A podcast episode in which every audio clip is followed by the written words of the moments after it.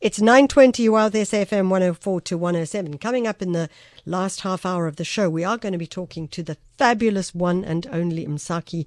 We'll be playing some of her music. We'll also chat to the choreographer and dancer, Christy Lee Grease, who's performing with her on Friday, February the 25th. That's next Friday, and that really does promise to be quite a fabulous event at the Lyric Theatre. So we'll find out about it, that show, what that show is going to entail, and the likes.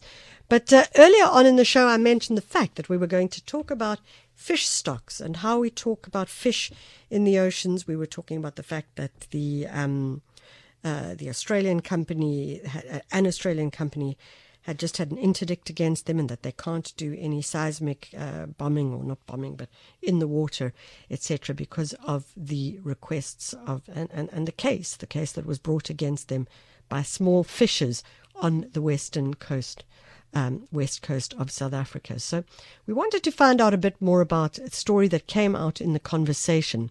And it focuses on how African countries need to start focusing and looking at their fish stocks and protecting their fish stocks from fishermen and women and large scale fishers all around the world, including the European Union.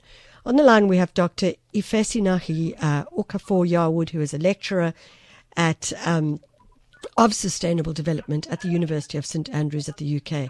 Doc, thanks so much for joining us. I understand that you are at an airport in Sweden, but uh, we appreciate you making the time. Thank you so much for having me. Good morning.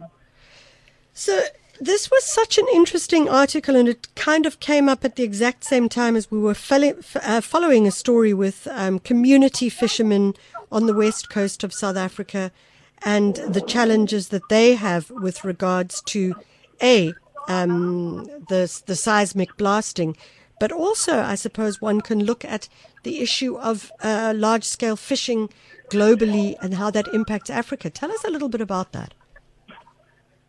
Um, so again, thank you so much for having me. The reason why um, it is urgent for African government to talk about, at least look at um, the activities of large scale vessels from distant water fishing nations or entities like the European Union or nations like China, South Korea, Japan, Russia, and other countries is that the impact or the extent to which um, fisheries is depleting is very, very extensive. And there are so many factors.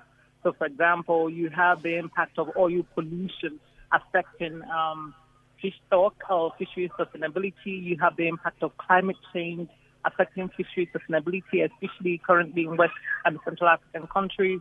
You have the impact of ocean development. So, for example, um, expansion of um, offshore infrastructure like oil exploration or ports, um, mm. affecting fisheries population and affecting small-scale fishes and their traditional fishes. And so, if we start from trying to at least solve the problem of exploitation from um, industrial sector, it makes it a lot easier to at least show the artisanal fishers who are currently affected and out of pocket and not getting any support from the state to see that the government is taking action and actually um, interested in, in, in their livelihoods and sustaining their livelihoods. So, Dr. Okafor you talk about artisanal fishers. Let's break down the difference between those mm. artisanal fish, fishers and large scale fishers, fishermen, and fishing uh, organizations? So artisanal fishers or small-scale fishers are the local fishers who might um, usually explore the inshore areas that is sometimes zero to up to 12 nautical miles, depending on the country, whilst industrial sectors are usually trawlers, big um, vessels from distant water fleets that might have access to fish in respective coastal states, either through licensing or um, in the case of the European Union, for example, is through sustainable fisheries partnership agreements and also sometimes through what we call beneficial ownership, whereby um, a, a, company that is abroad can um, invest with, um, in an, a country on the African continent and front that African company as the owner when in fact they are the ones that own the profit and everything is exported hmm. to that country. So this is at least a clear difference. But importantly, about 80%, or should I say, yeah, about 80% of the fisheries that is produced on the African continent, most countries on the African continent, is produced by the artisanal fishers. And this fish is is sort of used locally to feed about, or should I say, contribute to the food security of about um, 200 million Africans. And so, apart from the economic component of it, their contribution is significant to the food security of the African continent. And this is at least one of the reasons why it is urgent for the, the government of the African continent to sustain their livelihoods. I mean, we talk about artisanal fishermen and then, of course, large um, fishing companies. I imagine that the difference in how they fish is is something very striking, and probably what's one of the issues that should be raised as well. Simply because I imagine the scale is completely different. Yeah, of course. So apart from the fact that um, the industrial fishers use big vessels and the mode of um, extracting the resources can be quite harmful, even when they are not doing it illegally. So um, they might trawl the bottom of the ocean and um, extract juvenile, which they later discard. So they don't actually use these juveniles mm. that they extract. But then this also have implication on the sustainability of the particular stocks. And the fact that they discard it on the ocean means that it also contributes to pollution. So on the other side of the argument, you have the artisanal fishers who are mostly sustainable in the way that they um, extract their resources because of the um, small scale nature of it. Of course, there are also, I mean, elements of unsustainability for small scale fishers because they might use um, chemicals that is not allowed or poison mm. to extract fish and we are seeing even increasingly now that small scale fishers are using illegal or yeah illegal tools to also extract resources because it's, it's now about competition. It is us versus them, and and when they mm. see that. I mean, when it comes to enforcing or trying to enforce regulation, we're seeing increasingly that African governments are targeting the already vulnerable, able to resist, and more, most visible um, small-scale fishers. And continuing this um, business as usual nature with um, of um, engaging with industrial fishers, perhaps because of the, the, foreign revenue that they they get from the agreements or the licenses. Talk about some of those agreements that have been made. The diversity that we know that there are some agreements which are contributing to coastal states, but what are those agreements and how successful have they been? For example, in relation to how they favor maybe the EU or um, the um, some of the Asian countries with regards to our own African states? Um, so I think if you want to talk about the benefit, I think the outright benefit, of course, is that you would say that it generates economic revenue for coastal states because of the fact that Unfortunately, a vast majority of the countries on the continent do not have the capacity to extract the resources themselves. And so they, they sell licenses to somewhat upstream nations that are willing to extract those resources. So in the case of um, maybe countries from Asia, they, they are able to sort of sign, make some arrangement that allows their vessels to extract resources. Then in the case of entities like the European Union, they sign um, sustainable fisheries partnership agreements on balance, the reality is, of course, that the amount that is paid either for these licenses or this agreement a lot of the time scale into insignificance when compared to what is actually extracted.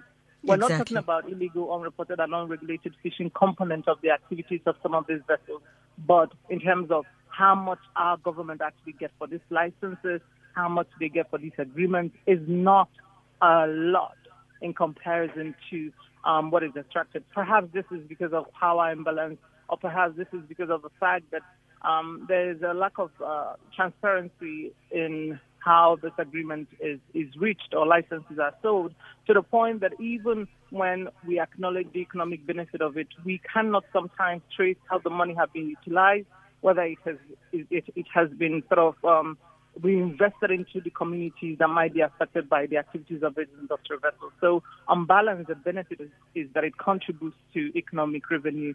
But because of the fact that we, the amount we get for it, and of course, the, the mm. challenge of lack of ability to monitor the activities of the vessels means that a lot of the times these vessels then engage in illegal fishing, illegal unreported, unregulated fishing, which so many for so many countries, a lot of Asian um, companies have been implicated, and also mm. increasingly mm. a lot of countries from the European Union have been implicated as well.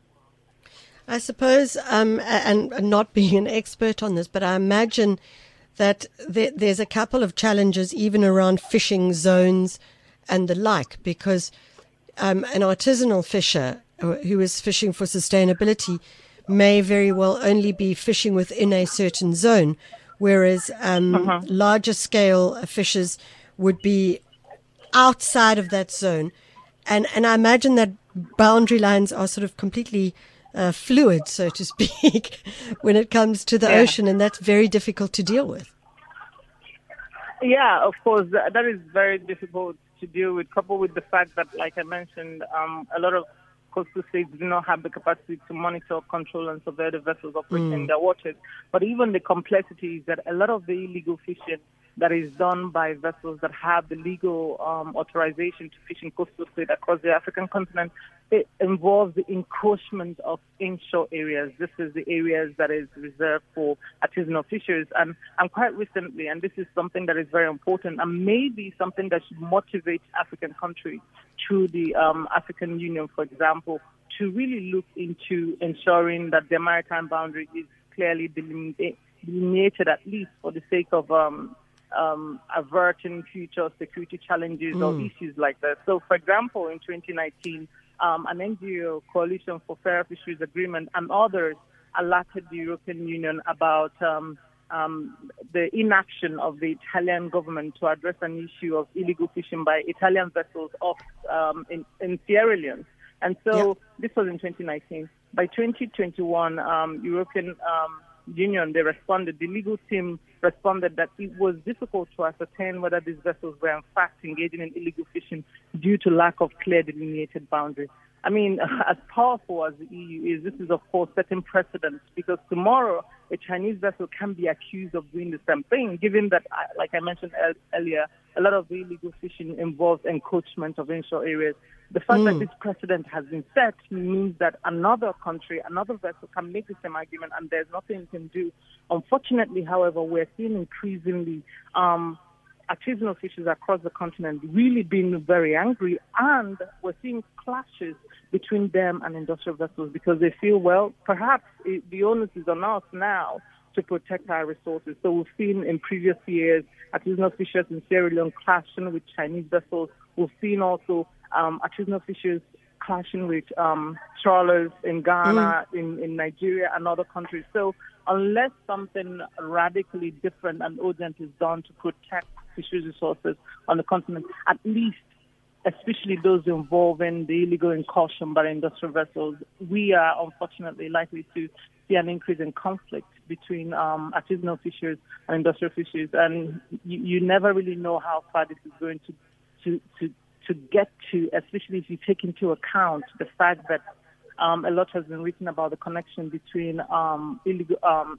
um, toxic waste dumping by foreign vessels and illegal yeah. fishing by foreign vessels off the coast of Somalia and piracy and at sea. It's it's a fascinating conversation and certainly one that obviously, as you know, it requires massive systemic change. Thank you so much for joining yes. us, uh, and we'll travel safely from uh, the airport. Yeah, thank you so much for having me, and and I hope that I mean our government will think differently about ensuring the livelihoods of well, let's hope that on the African continent. Let's hope that uh, our Minister, Barbara Creecy is listening and that she really does participate in this debate. That's Dr. Okafor Yarwood, who is a lecturer in sustainable development at the University of St Andrews in the UK. Uh, really, really good conversation. And uh, if you want to find out more about it, talking of conversations, that particular story you can find on a website called theconversation.com. It's a wonderful website and uh, a lot of uh, academic papers, but very academic and practical papers as well. Theconversation.com and uh, something well worth watching. So it's 9.35 and I promised Msaki, so here goes.